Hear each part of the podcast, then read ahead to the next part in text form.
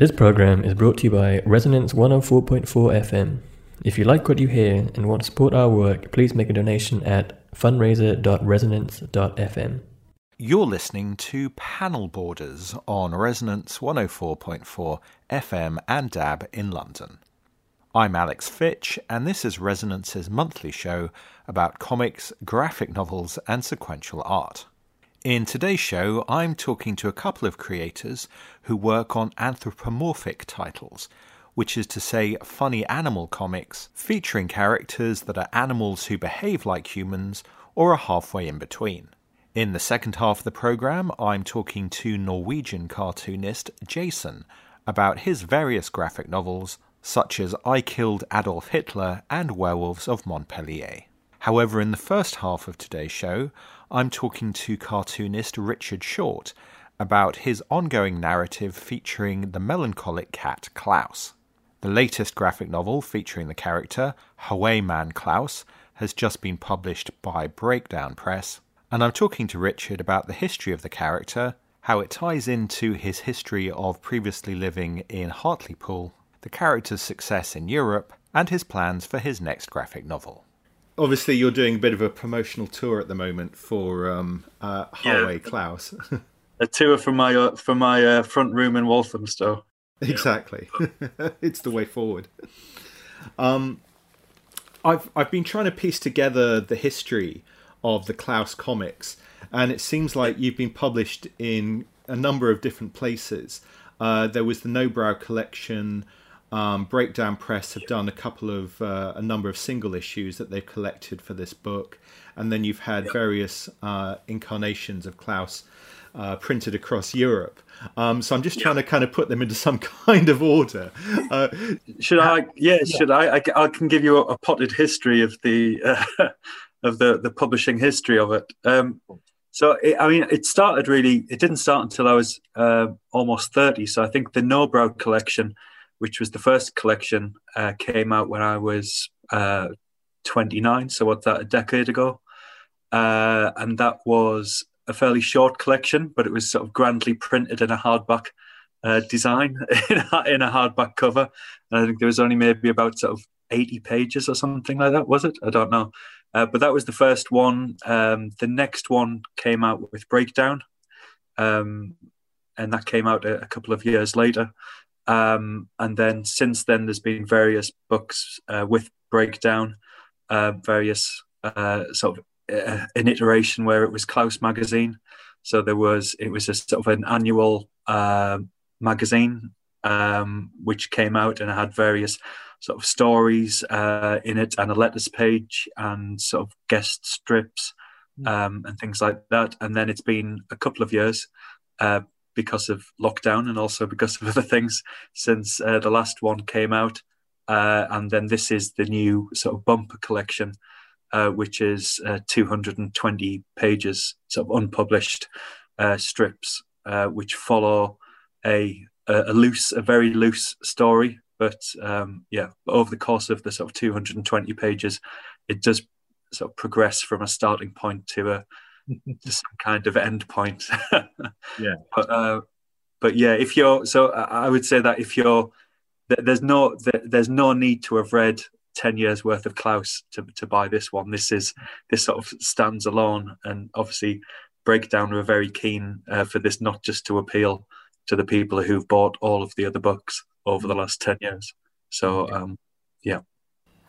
Well, it's interesting because reading um, the book, it actually feels like it's a collection of existing strips because the way that you approach a lot of the pages um, are as a kind of traditional gag strip that you might um, read in one installment if it was serialized regularly in a magazine or a newspaper.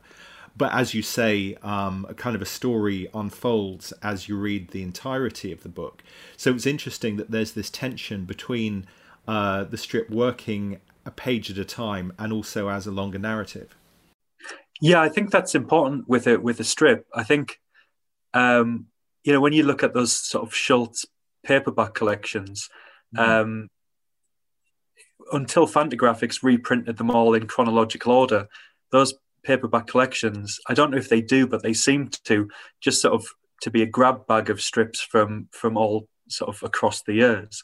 So they're always in that sort of peak period, um, but they're all you know they're all from different years, and there will be uh, certain strips that follow on from each other in you know sort of like a week's continuity story. But um, yeah, they they, uh, they sort of you know they're not chronological, and I think even though this book uh, has was written of written and drawn over a couple of years, I think ideally you should be able to take a Klaus strip from you know any point in the 10 years that I've been doing it and mm. just be able to read it sort of satisfyingly by itself without knowing the whole backstory of of, of everything so I I try to approach every strip as if you know this might be the first strip that someone's reading mm. um, but also you know if you have read 10 years worth or five years worth or just you know just a single book then it is uh yeah th- then you do get um you know you, you do benefit from the, the more you read the more you benefit because the more of the story you know and the more you can be invested in it but you can read a single strip and it it should still make some sense mm. um yeah and, and obviously with with every strip the ideal is to get a sort of to get a laugh from each individual strip so you don't want yeah um, so I approach every strip like it's on. You know, it should be a, a satisfying joke in itself, uh, mm. even if you don't get the full. I was going to say the full resonance, but uh, yeah, I don't know. even if you don't get the full sort of uh, weight of all of the emotional baggage behind every strip, you still mm. get the joke. You know. But I just found that interesting that it sounds like you've approached the book as if it's a collection of like a daily strip even though it was created just to be uh, produced as a book. Yes, I mean, yeah, I mean, until recently, um, I did a sort of, uh, yeah, someone said to me recently, uh, it's just like, oh, it's really funny. You're the, uh, you know, you're the one of the few people I can think of who's actually still doing a strip, even though it's a sort of redundant, uh, basically a redundant type of comic. Hmm. Uh, and and Klaus has it, it has appeared in well not it hasn't appeared daily but it has appeared monthly uh, in an italian magazine an italian magazine printed 10 strips a month um, every month for a year in 2016 well that's the closest closest klaus has come to actually being uh, you know uh, sort of carried in the way that uh, it maybe should be so, mm. so I've been sort of like ploughing a furrow where I've been drawing basically a, a daily strip uh, for for ten years, uh, but it never actually being daily. uh, it only being uh, collected in sort of you know annual collections. Mm. Yeah, but um, I don't know. I quite I like the discipline of doing a daily strip, even if it's not sort of quite daily. But I like the discipline of doing a, a daily strip, um, even though I haven't got uh, I haven't got a venue for my for my mm. daily strip. Well, it's it's unfortunate that we now live in an era where um, the budgets for newspapers have been cut considerably, and it's the cartoon pages that have gone from a lot of publications. Um, but in an ideal world, would you have liked to have seen this daily in a, a Hartlepool newspaper or a national?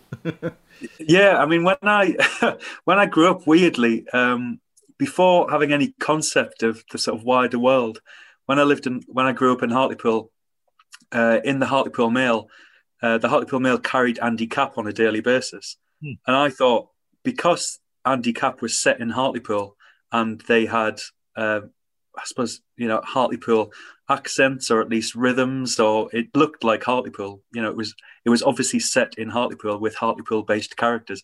I thought I didn't think twice that that might be a national strip. I just assumed that that was our sort of local paper's strip. Um, and then when I realised it was also in the Daily Mirror, and also you know, since then that it's it's actually this sort of uh, this big thing. Yeah, it's quite it's quite sort of uh, that's quite strange. And um, I did you know when I started drawing it when I was maybe twenty six, something like that. Uh, I didn't think, oh, you know, this is going to be the next Andy Capp, and let's get this in the Hartlepool Mail. But maybe that's a sort of, I think that might have been an unconscious uh, sort of driver to me doing a, a, a, daily strip because if you yeah if you grew up in your um, in your sort of immediate uh, environment is reflected in a sort of national daily strip that's yeah, it's not what it's it's not something that everybody can say really, mm. and I'm surprised that there aren't. Yeah, I'm surprised that there aren't a huge number of uh, yeah uh, cartoonists coming out of Hartlepool who've mm. been inspired by uh, uh, Andy Capp. But maybe yeah, maybe Andy Capp doesn't inspire it. Sort of puts people off.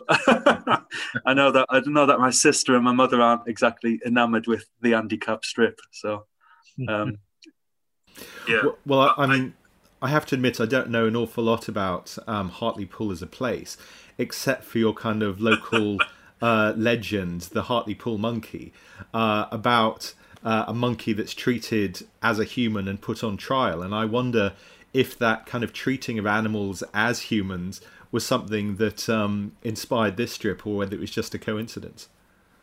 Yeah, I mean that story is that story is ridiculous. Um, it's I think the origin of that story is that uh, a folk singer in the next town along from Hartlepool started a, started singing that song as a sort of satire on the stupidity of people from Hartlepool. And obviously, they sort of initially they rallied against that, uh, but I think as it as it went on, and it became the most famous thing about Hartlepool, they sort of embraced it. So uh, that that the sort of the the monkey hanging the Napoleonic era monkey hanging from uh, a noose is now the symbol of the town, which is which is ridiculous. I mean, having a mascot of your town being uh, a, a, monkey that you uh, that you mistook for a French spy and hung in the town square is should, is is not really something that you should proudly embrace. But uh, yeah, I don't know. That's but animals having kind of human aspects. The the Hartlepool monkey didn't kind of feed into your strip at all. It was just. I mean, I yeah, I'm not sure. I started a funny animal strip just from a sort of uh, sympathy with that with that one monkey. uh, I thought, yeah, let's give that monkey his story. Um, but uh, I I didn't actually. There's been a, a French. There was a French adaptation of of that monkey story, and I can remember on the Northeast News. Uh, them interview after that book came out, they were interviewing people from Hartlepool about what they thought, and they were saying, "We man, this book makes us look stupid," and it was just like, "There's no way you can tell that story and make you not look stupid." um, you know, the fact that it's a made-up story, you know, sort of regardless of that. Um, mm-hmm. But no, I think I think that the reason for doing animals is because, I suppose, you want that element of, and I think Schulz had aimed for this as well, but I only found out sort of this week or last week when I was reading that collected um, interviews book that came out with Fantagraphics last year. But he wanted that element of fantasy, and I think you can uh, split strips sort of not down the middle, but there's a lot of strips that either um, have that level of fantasy where you know they're not concerned with the daily grind of, of actual people you know, having jobs and actual relationships and having to pay the rent. And you achieve that by having either children like Schulz uh, does, or Calvin and Hobbes does, um, or you know various other strips, or you have animals like Pogo and Krazy Kat. So I think either having animals or children uh, allows you to sort of you know have these philosophical emotional storylines without having the, the, the extra baggage of these characters having practical real world concerns. Mm. or having you know things like uh, political ties or jobs or you know families to an extent. I mean none of the um, you, you sort of if you had actual humans in these strips you, you might be thinking you know don't they have jobs to go to? Don't they have children to look after? Or you know why are they all sort of jobless bachelors but when you're you know reading peanuts or Krazy Kat or pogo um, or, or, these other strips, you, are not thinking about that. You're just thinking about, uh, you know, the sort of philosophical questions or the sort of emotional questions or the or the jokes that they're raising. You're not mm. distracted by the fact that these people don't seem to be capable of earning a living. Uh, or also, when you're drawing animals, you don't have to like you don't have to set them in towns. You don't mm. have to, you know, you don't you don't have to draw buildings or anything like that yeah. Uh, trees and trees and beaches are much easier to draw than uh, you know high streets and cars and things like that. Yeah, yeah. Well, I was going to ask you um, about your influences, but you beat me to it because I saw uh, the influence of Pogo in there with the large range of different kinds of animals interacting with each other, and also kind of the leitmotif of Krazy Kat of um, a creature from one species having un- unrequited love uh, for an animal from another species. So were, were Pogo and Krazy Kat both in the mix?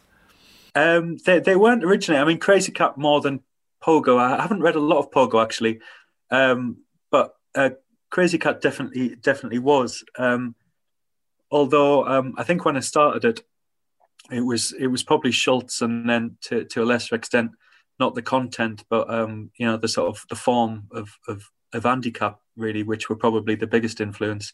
Um, I mean, I like I like Krazy Kat a lot more than I like Andy Capp, but but uh, but yeah, they were sort of the original influences. Uh, I didn't read much Krazy Kat growing up. Only got it um, got into it in my sort of mid twenties, maybe when I was getting into to comics. Um, but I think that um, the thing about the sort of the unrequited love and the cross species, um, you know, sort of love interests uh, are just a sort of shorthand really for uh, for sort of you know these characters being in love with someone who's unsuitable. Mm. Um, you know, they all have they all sort of have thwarted desires, uh, whether that's to be uh, you know poets or dancers or artists or uh, you know great lovers or travelers or anything like this. And i think if you know if they were if they were in love with someone you know a character from their own species you would be more it's less you know it's more expected and less obvious why it shouldn't work out. But the absurdity of a of a cat being in love with a, a, creature which is you know sort of 20 times bigger than him uh, and uh, couldn't possibly work out uh, then that um, yeah that sort of just adds another level level of absurdity to it really mm. one of the ongoing themes of the comic i guess is um, melancholy and uh, worries about whether what you're doing with your life is enough and you know kind of like fear of death I mean, these are all kind of quite weighty themes. But you mentioned um, Schulz, and I guess these are also the same kind of themes that would crop up in Peanuts. And so, you know, although we think of a lot of newspaper strips as being quite light, there is yep. this kind of underlying theme of uh, gravitas that kind of goes hand in hand with a lot of these strips. Yeah, I think. Well, I've, I've just I just finished that uh, book of interviews, collected interviews with Schulz, and I think it's it's a really good book. And there's lots of stuff that I was.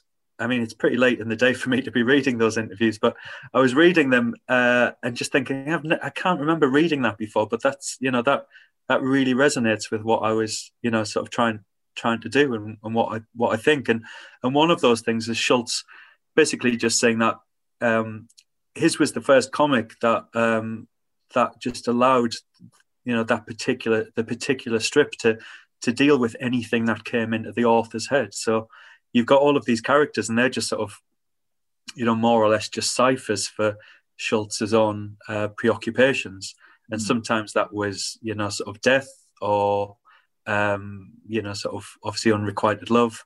Uh, and um, not making the best use of your of your talents and, and all of this kind of stuff. And I think just yeah, if if any sort of normal person uh, sort of uh, was con- contemplating doing a strip, then they would think maybe not that particular set of preoccupations, but they would think, well, that's the kind of stuff I want to put in there. So it just allows you to put, you know, if if I'm thinking about something, so now I'm, you know, sort of 40 at the end of this year, I'm thinking, oh, I'm, you know, I'm getting getting pretty getting pretty old now.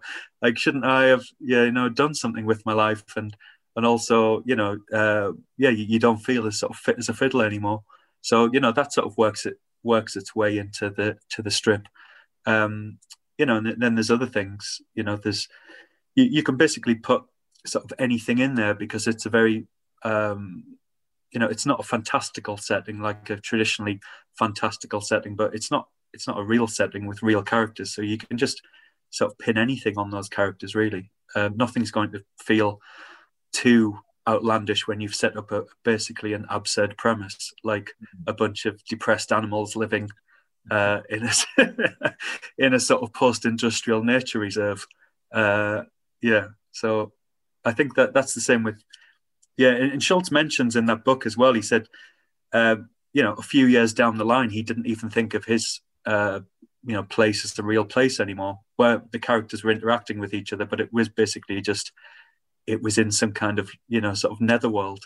It wasn't a real place anymore. There were no adults.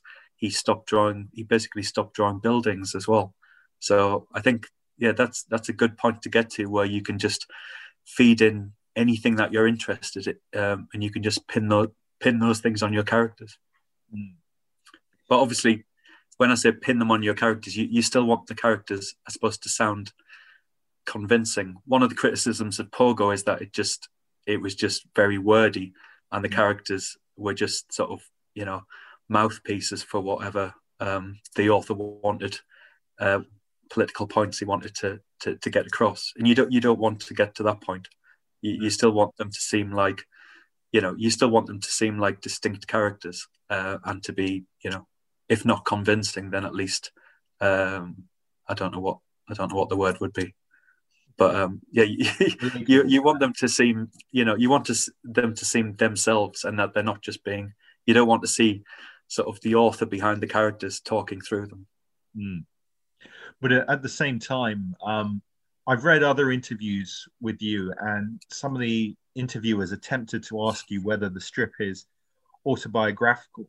I'd kind of yeah. phrase I'd phrase that a different way and say perhaps does the strip occasionally work as therapy that you can work through issues on the page that you're kind of worried about at any one time.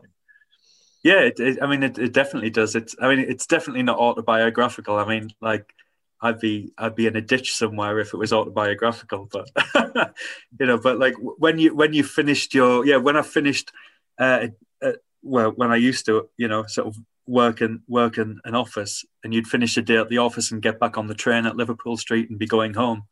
Uh, yeah, you could I could certainly sort of sit there and look out the window and think, oh, oh well, you know, this happened today, or I thought about this today, and how can I fit this into a, a four panel strip that'll be both, you know, a sort of joke, but also, you know, accurately reflect sort of the, the, thoughts I was thinking. But yeah, I think so. Um, and I often think like, what happens if Breakdown stop publishing this? They, they say like, oh, you know, sales have dwindled to, to only, you know, you've only sold a dozen copies of the last book, Richard. We're going to have to finally pull this title. And I'm going to be, I'm just going to be sat in my room, just sort of knocking out a daily strip still because, uh, yeah, short of uh, yeah, short of daily therapy, which could be quite expensive, then it's it's probably the best way of working through working through thoughts about things.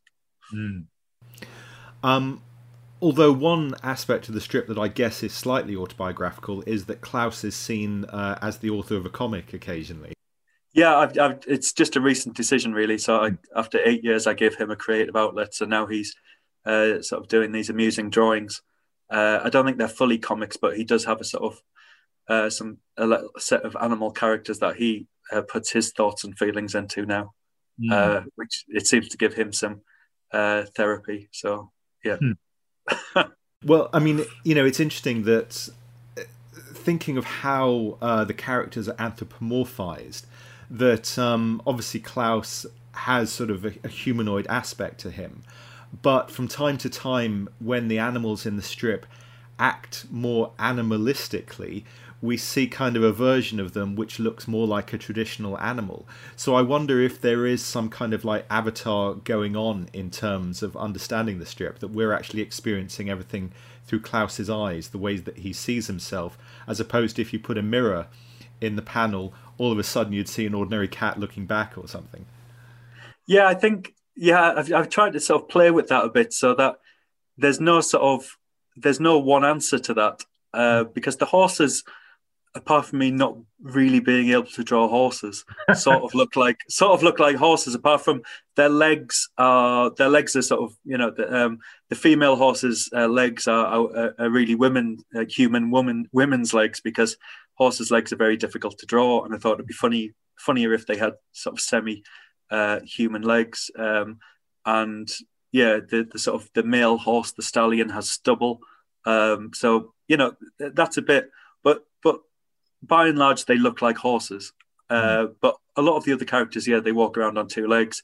Um, they they they're just like you know sort of they're they're basically like naked Donald Ducks. Um, but uh, yeah, the, the, I sort of uh, I sort of play with that uh, in terms of how animal they are. A lot of them sort of will talk about themselves having animal urges, um, and um, and things like that. So I think when it suits them, they, they are more animalistic. Mm-hmm. Maybe uh, you know they can make excuses for themselves, uh, and you know some of the things that they do. Um, yeah, are more in line with their animal characteristics. I think they're all acutely aware of them being, um, you know, them being the animals that they are. Mm. So the moles will talk about, well, this is what a mole does, and you know, the ducks will say, you know, well, Aylesbury's are this or that, and they will sort of self-justify themselves on the basis of what kind of animal they are. Um, but yeah, and then a, a lot of the other time they're just, uh, yeah, they're just like little humans. They're just little you know peanuts characters whatever but it's, it's nice to be able to switch from one to the other so have them sort of more or less human and more or less animal depending on you know um, whether whether that's going to be particular you know whether it's going to be funny to have them suddenly become much more animalistic. Yeah mm. you know. And and it's not clear as well and i don't really want to make it clear how their sort of society works because um, you know all of the a lot of the moles have jobs. And maybe some of the rats have jobs as well but it's not clear what kind of economy they're serving by having jobs. Uh, the moles are sort of policemen and actors are sort of uh, sort of the, the policemen and, and, the court system and you know the, the judges are moles as well but then characters regularly go to prison and, and and seem to sort of not spend very long in prison and then you never see a prison there's sort of the interiors of various buildings, but you never see the exteriors of buildings. Mm-hmm. And I think if I was going to sort of sit down and, and work out uh, a plan of this and be like, where where are these buildings and what economy is going on and and why suddenly is there a row of shops or a or a sort of a, a condo going up? Uh, I'd, I'd given myself all sort of sorts of problems, but I just try not to. You know, they, they, they come in for a strip and they make a joke, uh, and then they sort of disappear again. Really. Mm and also I like the way that quite often the strip is quite poetic, um, both literally in terms of like a poem uh, that you can read from one panel to the next, but also having kind of like a lyrical quality, you know, thinking about the seasons and thinking about aging. I guess that was something that you know you wanted to bring in to certain pages and then go back to you know gag strips on others. Yeah, I think so. I think um, yeah, it's good. Uh, um, it is good to to uh, to have a mixture. I never think I never think in terms of you know like oh well we've had uh, we've had two sort of poetic, fairly pretentious strips now. Now we have to have a sort of uh, a sort of a sight gag. But um, yeah, I do try to sort of um, mix them up, and, and, and maybe luckily I have as many uh, you know pretentious ideas as I do uh, very sort of uh, very sort of crude ones. So, um, but yeah, I do. I mean, a lot of the characters um, a lot of the characters uh, write poetry, uh, hmm. lots of bad poetry. Uh, a lot of the others um, are aware of. Well, there's a sort of mixture of characters who are aware of writing poetry and talk about poetry, um, either to themselves or to each other. Um, and then there's other ones who will sort of talk in verse. So when they're, um, you know, when they're giving you an insight into their uh, sort of uh, being and states and emotions, or they will either be talking in verse or sometimes they'll be sort of singing a song. So there are various sort of uh, poems and, and sort, of, sort, sort of songs uh, within the book. Um, but that just comes from uh, me uh, reading a lot of poetry, really, and just really liking poetry and wanting to put it in there.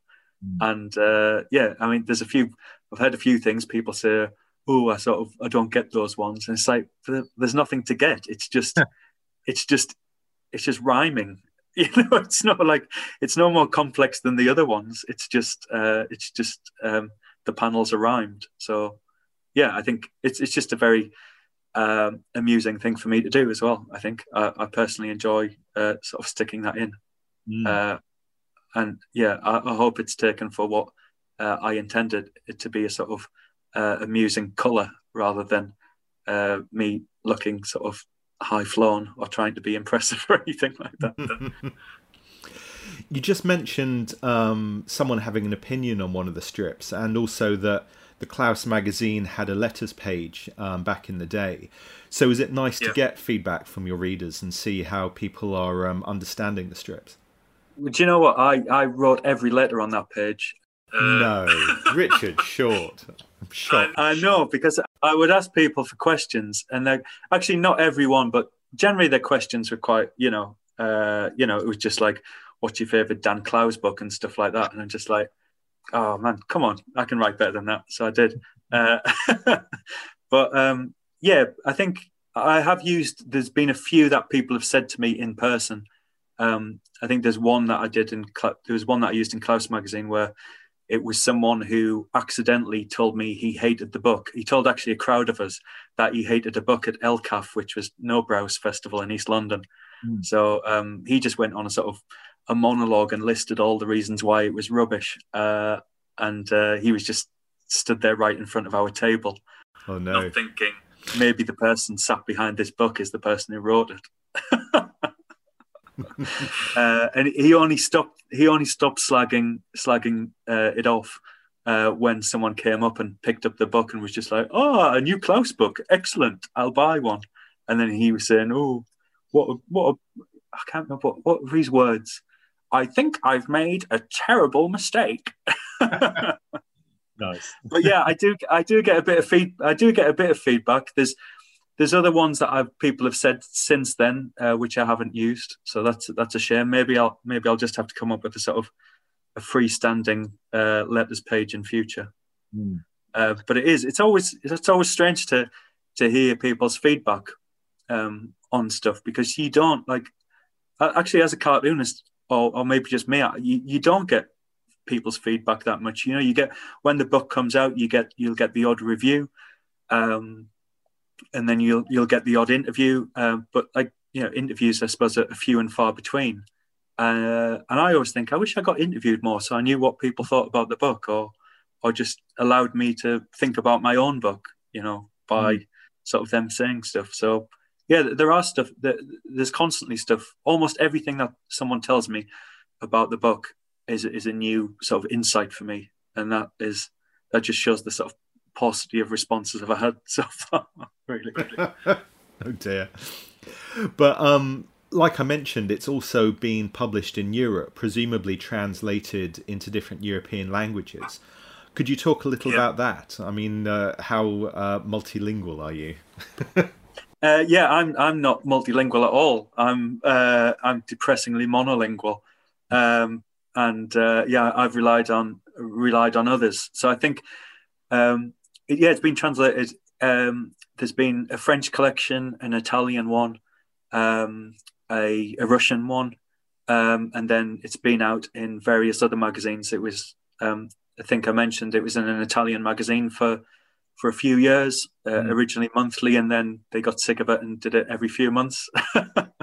Um, but then, yeah, it's been translated into Taiwanese and uh, German uh, someone used to do Turkish translations just for their own blog, which uh, was quite funny. So it's nice that they took uh, the time just to translate the whole thing and re-letter it in Turkish. Uh, but that never made it into a, a full book. Um, but yeah, it's, it's been. I mean, that's it's one of the the best things. I mean, when I started, I never thought I would have a book out in in all of these languages. So it's uh, yeah, it's brilliant. But obviously, it, it, it comes with its own pitfalls. I think for the French translation, I only had it very late in the day, maybe two days before it was meant to go at the printers. So I was sat there with Google Translate, um, sort of cutting and pasting all of this new text into Google Translate. Uh, and it was like, what was it, a 200 page book? So that's, um, yeah, 200 pages times uh, two strips per page times four panels.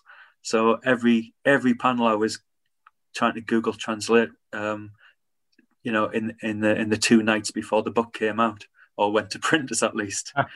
uh, and so I just I yeah, had a massive list of a massive list of queries that I had to send back to the publisher and said, "Did you mean to to say this? I, am not too sure you followed that one, but yeah." Well, I was going to ask about that whether you know certain kind of idioms and jokes and quotations translate easily, or in cases like that, if you then have to have a dialogue with the translator to find a local equivalent that would be understood by an international audience. Yeah, I was I was really lucky actually. that the uh, when it was in uh, Linus, my translator uh, Valerio Steve uh, Steve, uh, he uh, we'd met him before he started translating it actually. So I was sort of friends with Valerio before he started translating it, um, and I knew he liked I knew he liked the work, and he is very um, well. He's he's pretty much an Anglophile, so he had a good sense of what I was aiming for. But even then, he used to translate ten strips a month for the um, for Linus, the Italian magazine, mm. and every month he used to come back to me with you know sort of copious queries about like what does this word mean? Uh, I mean, which is you know fair dues. I mean, how many Italians are going to know what man means and things like that. So, but uh, then there was other ones being like, uh, you know, just sort of humor based. Like, you know, if if someone if someone doesn't fully get a joke, then uh, how are they going to translate it? So they, you know, um, yeah, me me sort of trying to explain jokes to Valerio. Um, and then Valerio would be like, "Oh, I thought it might meant that, but I thought it might be sort of more complex than that." And I was like, "No, just that was the joke."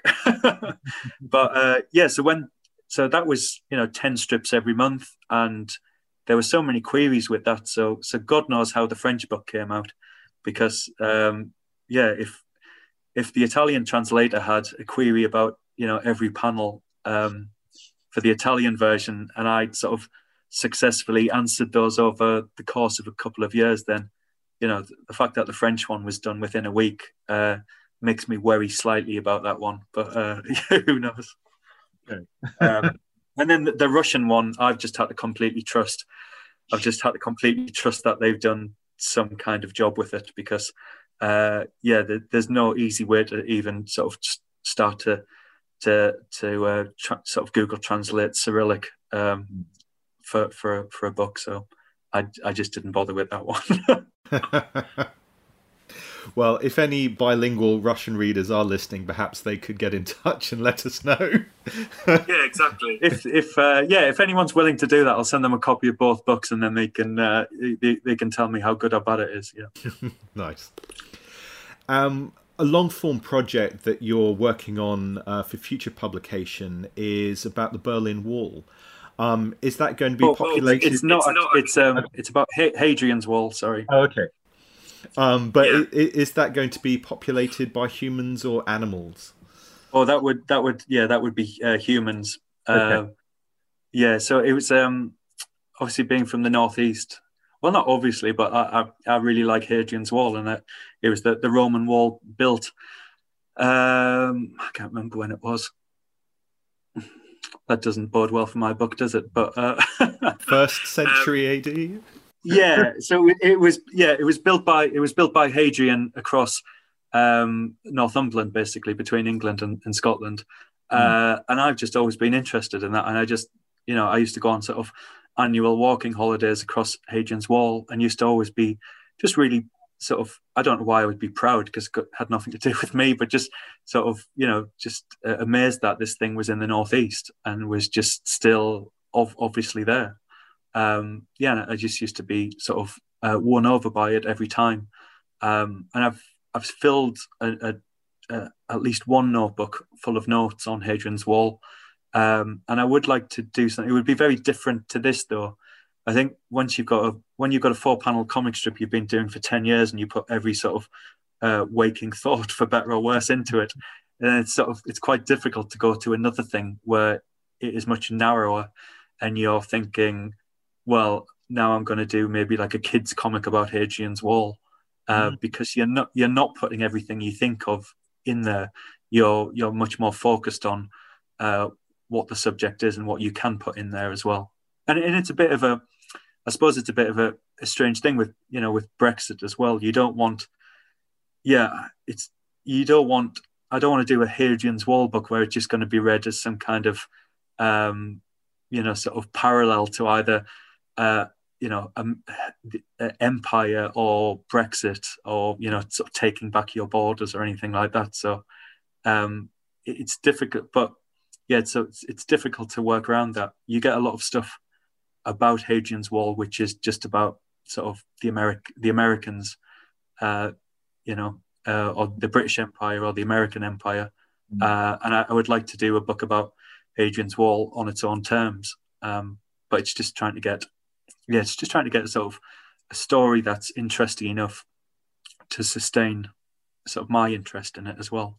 Mm. Um, it's much easier doing when you're doing a daily strip. You're just thinking, well, what idea have, have I had today? And there's no sort of fetter on that because you can just stick that in your strip.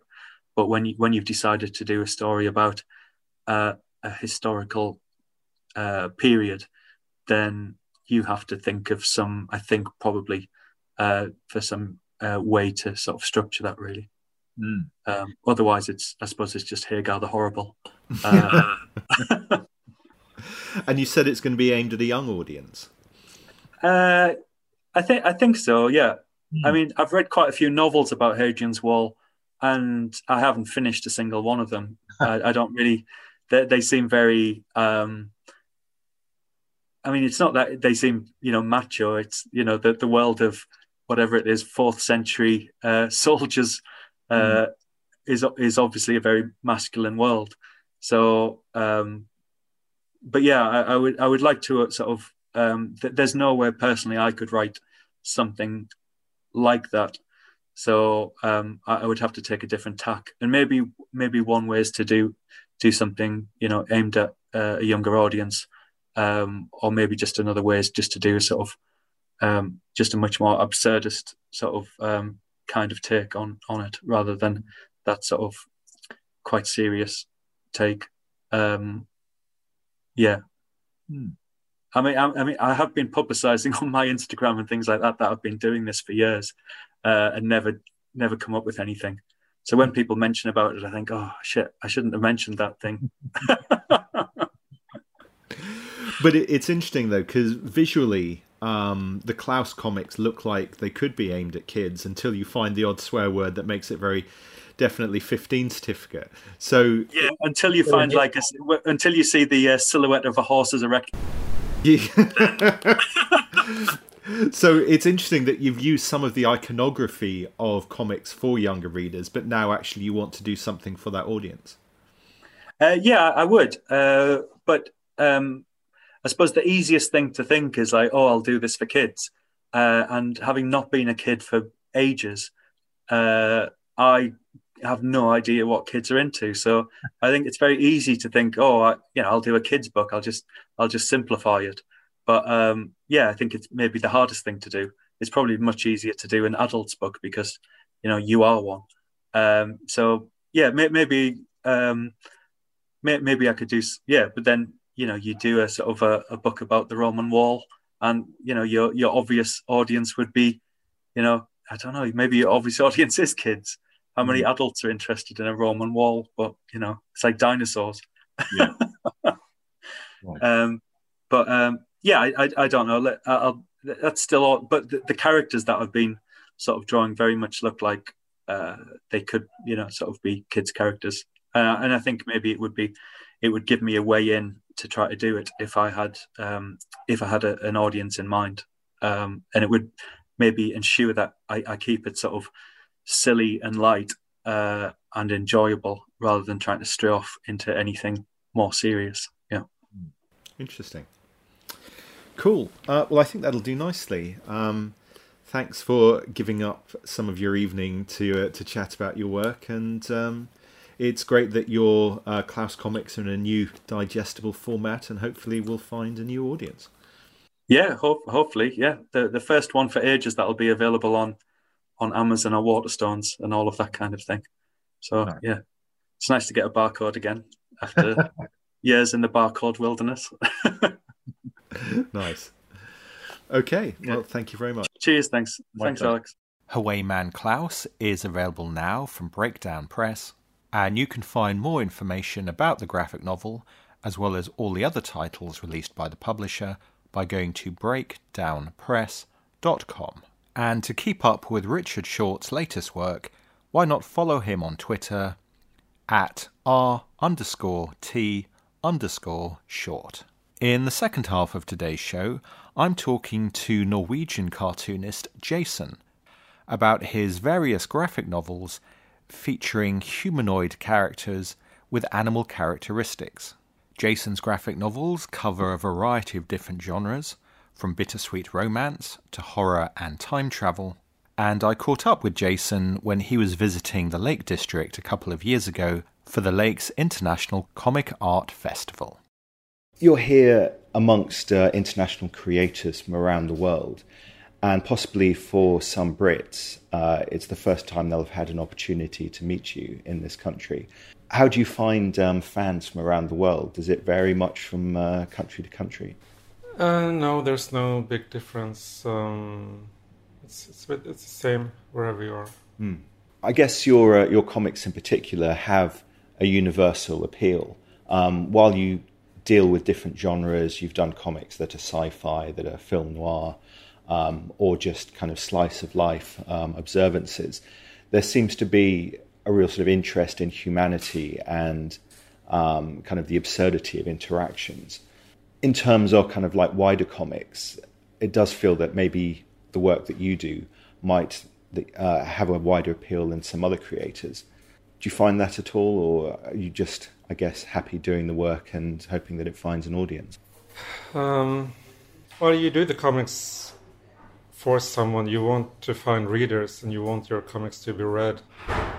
Um, but at the same time, I guess in some way you are the first reader yourself, so you have to find something you find interesting. Mm. Um, so I try to do different stuff. Um, done silent comics, um, yeah, genre comics like science fiction, horror, and then this, the last one, uh, is my first uh, autobiographical book. Mm. Yeah. You were first published, um, I believe, at the age of 16 in a magazine called Konk. Um, was it then apparent to you from an early age that you wanted to be a cartoonist, that you wanted to sell comics uh, to make a living if possible? No, that was just a hobby because in Norway there's um, there's no big tradition for comics. Mm. Um, it's very difficult to make a living doing comics. Uh, it has changed somewhat the last 20 years. Um, there are people who do uh, strips for the newspapers, mm-hmm. and some who even make a really good living doing that. Uh, but at the time, uh, in the early 80s, um, it was just a hobby for me um, and a way to make uh, a bit of money to then buy more comics. so I discovered a lot of comics at the same time as I was trying my way, trying out different styles um, mm. of comics in this uh, magazine in, in Norway. What sort of other strips were in the magazine that you were being published alongside?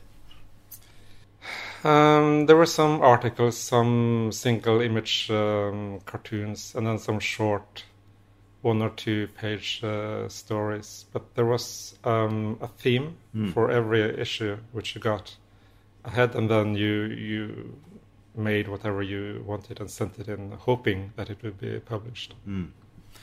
And then after that, uh, you went to art school. What kind of um, uh, mediums were you working in there? Painting, illustration, the whole sort of uh, gamut. Um, well, I went to um, first a, a, private art school. Um, yeah, trying out painting, working in larger formats, uh, and then later uh, I went to the National College of uh, uh Art and Design in mm. Oslo, studying uh, illustration and graphic design. Mm.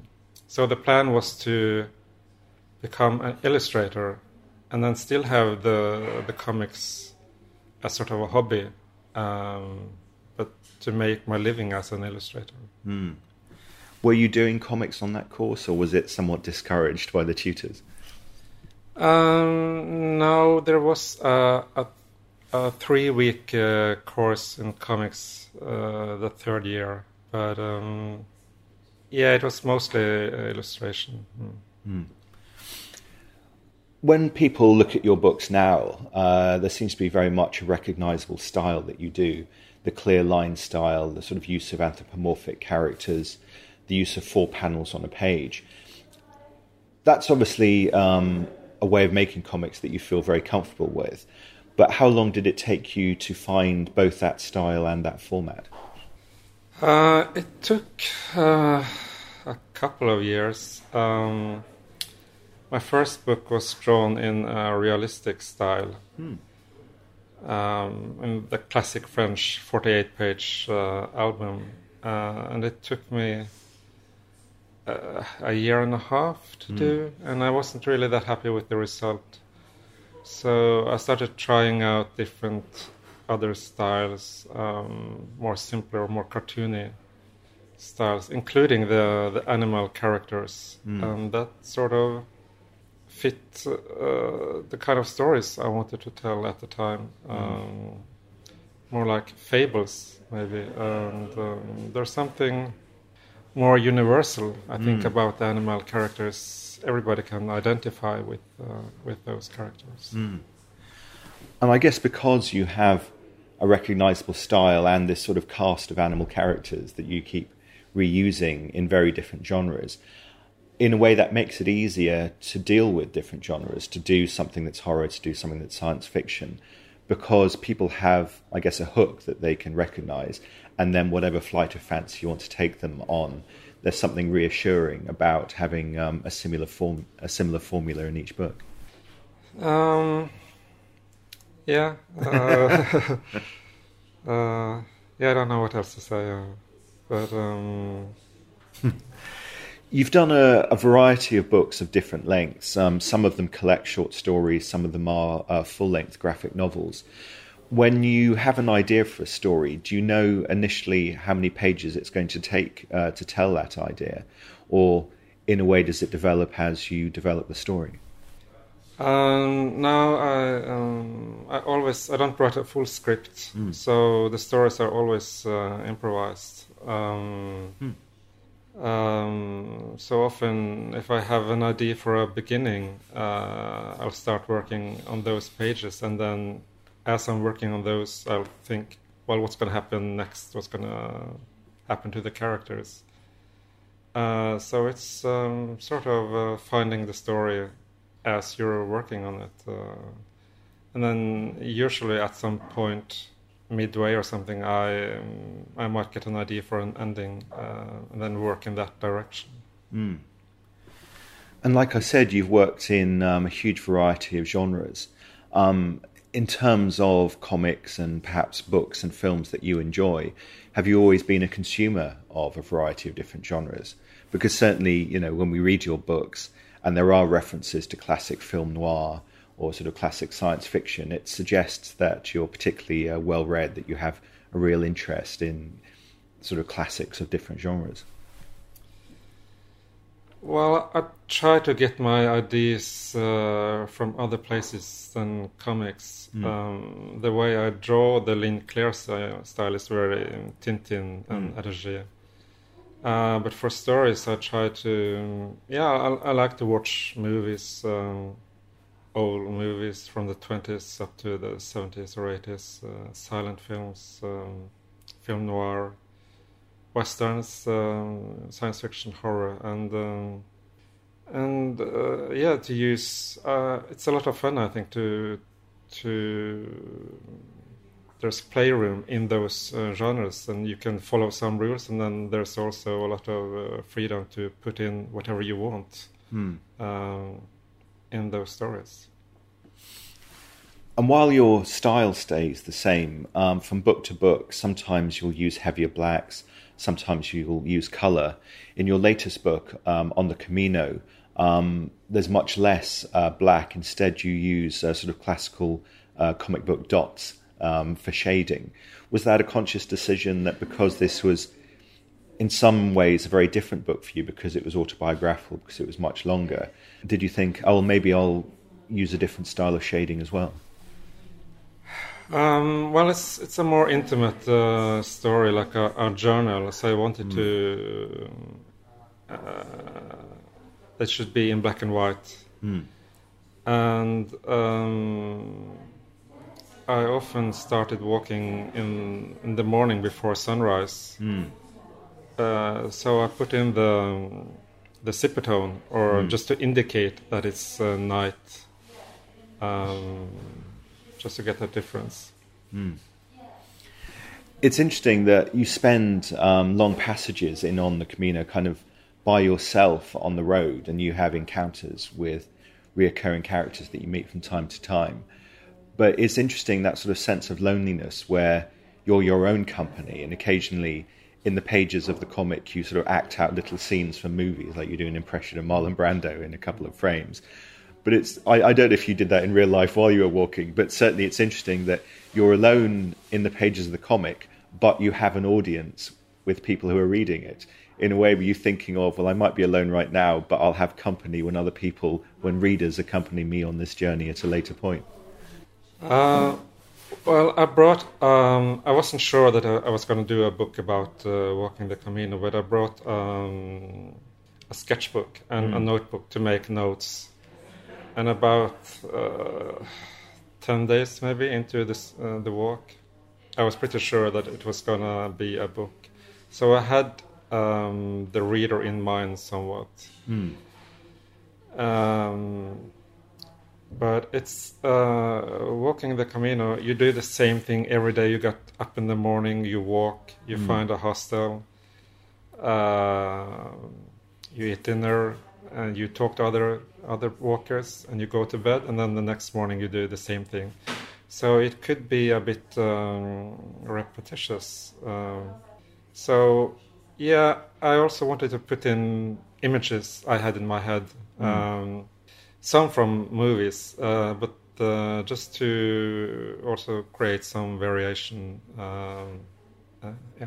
Mm. What sort of size do you work um, in terms of the original artwork in comparison to the way at least we see it uh, reprinted in the English editions? Um, well, the um, pages with the four panels are drawn A A4. Okay. And obviously, there's a mixture of comics which are silent and which are scripted. Um, you spoke about how it's semi improvised.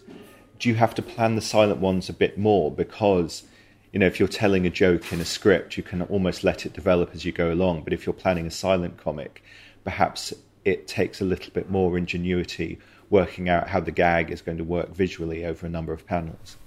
Uh, it depends on the length. Uh, for short stories, um, I yeah, I, will know the whole whole story. But for longer stories, um, that's also improvised. Mm. Um, and just so far, it has worked. But uh, I've thought of an ending. Um, but of course, it can happen if you work in that way at what are you going to do if you don't find an ending? Is it all wasted or? Um, but yeah, so far it has worked out. Mm. Obviously, on the Camino is autobiographical, but in terms of kind of ideas that generate stories, how often do you find yourself writing a short story where, in a way, it's wish fulfillment? Because obviously, you know, one of your sci-fi books is um, traveling back in time and trying to kill Adolf Hitler. There are other ones with characters who uh, have affairs, who kind of like murder obstreperous people. Is any of that based on kind of like secret desires, or are you actually a really nice person? I'm a really nice person. um, now the Hitler one, uh, well, it's. Um, I think I started. I wanted to make a story with a time machine. Mm. Um, and then it's sort of like the obvious uh, choice what are you gonna use the time machine for? Mm. Kill Hitler? What else? Uh, so it was that was the beginning of the idea, um, and then later in the book, it's not really about Hitler. He turns mm. up in one or two panels, uh, but it's about um, this main character and um, his um, his girlfriend and the relationship uh, between those two. Mm. And it's it's interesting that you know that seems a very sort of classical science fiction trope, but because it's almost too familiar, even if people haven't sort of really explored it in books, it's sort of the scenario that then does lead itself to comedy. I don't know if you're um, a fan of the TV show Doctor Who, but there's an episode in that that was called "Let's Kill Hitler," but it ends up with them actually just locking him in a cupboard. You know, so I guess it's the uh, expectation of something happening and then actually the result being unexpected that works really well of, as a, a story driving technique. Yeah, I'm afraid I, I haven't seen Doctor Who. Or... But in terms of coming up with an idea that maybe the audience might have an expectation, and then you sort of subverting that, that's obviously something, or it seems obviously to be something that you enjoy doing as a storyteller. Yeah, it, uh, the way the story goes, it shouldn't be too obvious. Um, so we try to find uh, some way to surprise the reader, and um, I also try to give uh, the ending some weight. Mm. Um, so if the if there's a funny story, you could try to have an ending that's maybe more like sad, uh, or mm. if you have a sad story, you could have a funny ending. Mm. Well, I, one of the um, short stories that I was reading of yours this morning, just to sort of familiarize uh, myself with some of your shorter works, was in um, Low Moon, where uh, a character keeps on killing off this woman's husband. Uh, in various different ways, sort of like Groundhog Day style. And the following morning, he always comes back from the dead. And again, it's like, how is this story going to end? And um, I won't spoil it for people who haven't read it, but it's sort of, again, quite unexpected do you sometimes set yourself a challenge saying this is the kind of story that I want to tell and I want to sort of subvert certain types of storytelling tr- tropes but then because you've set yourself that challenge you think how am I going to end this in a way that is surprising um, no I don't really think about that too much um, uh, before I start um, it's very much um, yeah improvised. Uh, mm. And I think the subconscious work, uh, I suppose. Um, but that yeah, that story was um, um, very much like a film noir story, mm. but uh, using cavemen instead. Um, so yeah, you try to put in if even if you use some well-known genre to put in some new elements uh, to the story. Mm. You don't ever start with the uh, punchline and work backwards, then. Mm, no, that's one way of working, but uh, so far, I mostly um, I begin with the ending. Sometimes I begin with uh, the middle if mm. I have uh, an idea for how the story should be in the middle, and then work in two directions mm. uh, towards the end, but also from the beginning to the middle. Hmm. You're published um, in France and you're published in America, and I guess uh, those are two markets that gave you international recognition as a creator. Um, in terms of French comics, we have this idea, and you mentioned it earlier, of the kind of 48 page album of a certain size and format when you found a French publisher and you found a French audience, um, was there anything about your work that they found challenging because it was different to the usual sort of French style of publishing? Um, no, I don't think so. Um, uh, the first book I did for a French publisher, um, I specifically made for the French market. Um, so it's a classic 48 page French mm. Album. It's sort of like a Hitchcock uh, story. Um, so I made, uh, I think, five of those uh, albums. Mm. Um, but then now in France, you have the same graphic novels as you have in the rest of the world, uh, and it's uh, become a lot more common to work in those um, like a smaller format. Yeah. Uh, and you can have as many pages as you want to tell the story. Mm.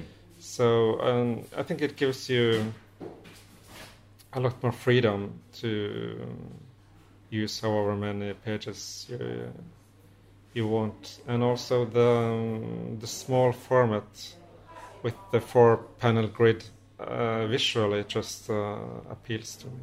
Mm. Well, in a way, it seems to even though it's sort of relatively square as opposed to sort of um, a landscape strip, it refers back to sort of classical newspaper cartoons in the sense that there are four panels that tell a single part of a story as much as a page is sort of part of a story because a lot of your pages almost work as a little vignette within a longer story.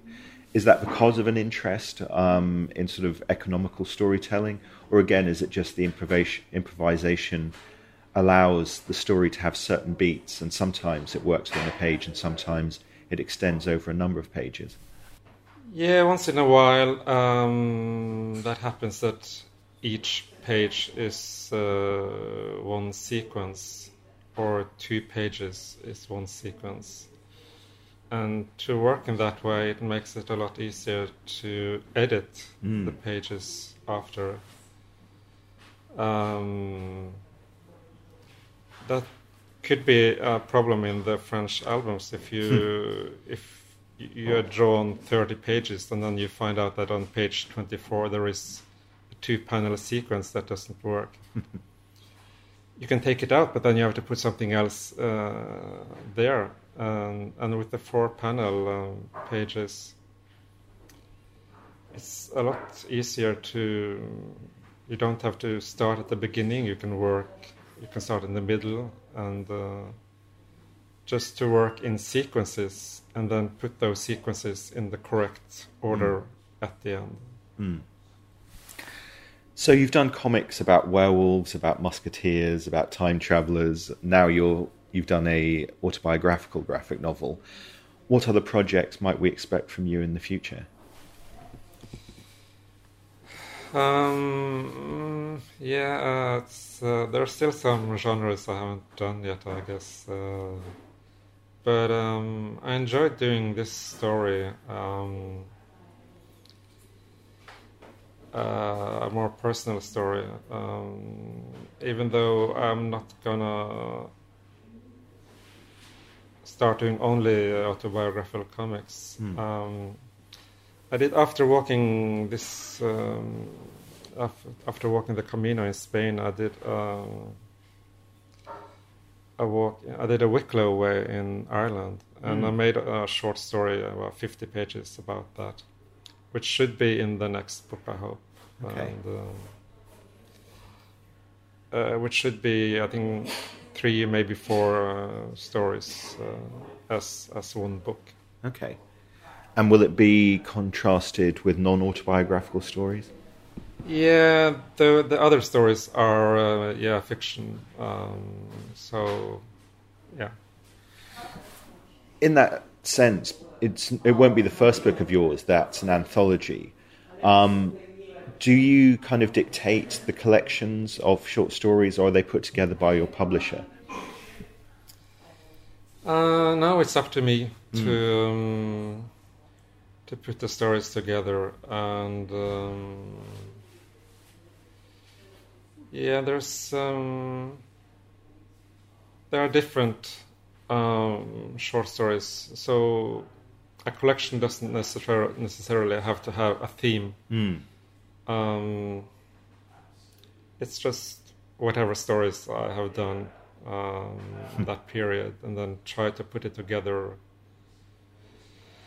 in a way that works as a collection. Okay, so you don't approach them in the way of an editor or a curator thinking, oh, well, I've got three or four stories that tell a certain kind of idea. Maybe I need to put an extra one in that's more humorous or more serious or has more action.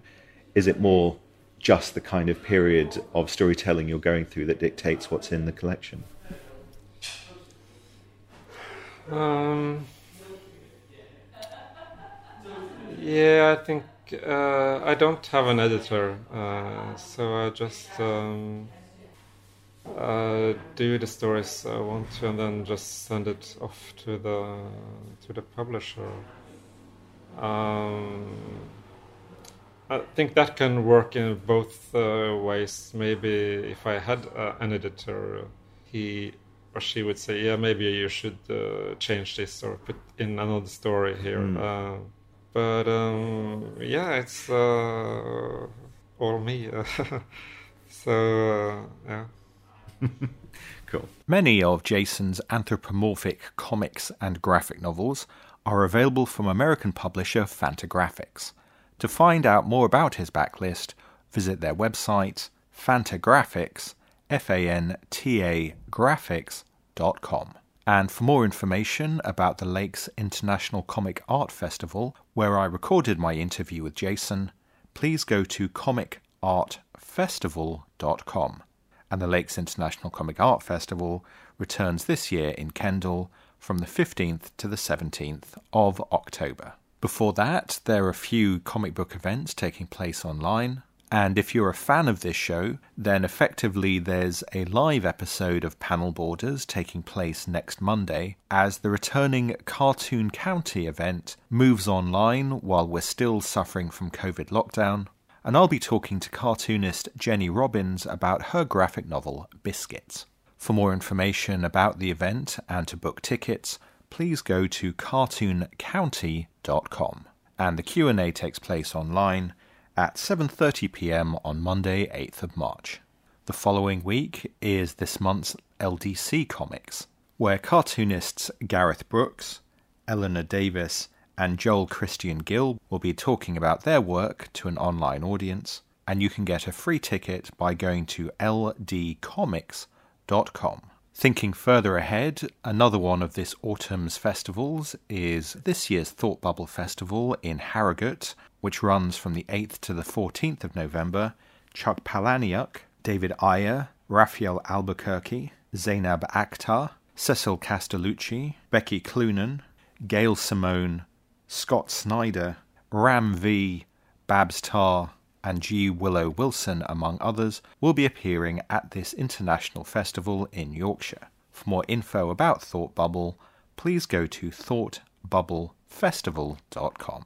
Panel Borders was recorded, edited, and introduced by Alex Fitch and is a Panel Borders production. You can find all previous episodes on our blog www.panelborders.wordpress.com and if you're particularly interested in anthropomorphic comics, there are links to various other interviews I've recorded with creators of funny animal comics, including Brett Uren talking about his noir themed anthology series Torso Bear, Brian Bennett and Jimmy Pearson talking about their webcomic Cogs and Claws. Boo Cook, Ian Churchill, and Richard Starkings discuss Elephantmen. Australian artist Nikki Greenberg discusses her full length adaptation of The Great Gatsby, featuring animals and plants as the various characters. And Ian Culbard talks about his anthropomorphic adaptation of The War of the Worlds, Wild's End. Bryan Talbot discussing his various titles, such as Grandville and The Tale of One Bad Rat, and Kevin Eastman discussing Teenage Mutant Ninja Turtles. Find these and various other anthropomorphic comic interviews by going to panelborders.wordpress.com stroke category stroke anthropomorphic. Panel Borders will be back on the first Wednesday in April, and until then, as ever, thanks for listening. This program has been brought to you by Resonance 104.4 FM. If you liked what you heard and want to support our work, please make a donation at fundraiser.resonance.fm.